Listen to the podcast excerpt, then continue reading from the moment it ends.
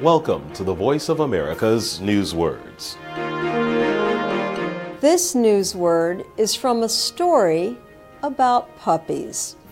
They are training to work with police in Taiwan. Ordinary. These happy puppies are not your ordinary dogs.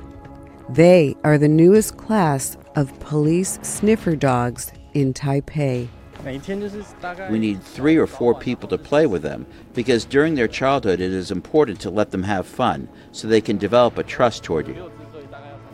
Ordinary means usual, not different or special. To be ordinary is to be of common quality, rank, or ability. The opposite of ordinary is extraordinary.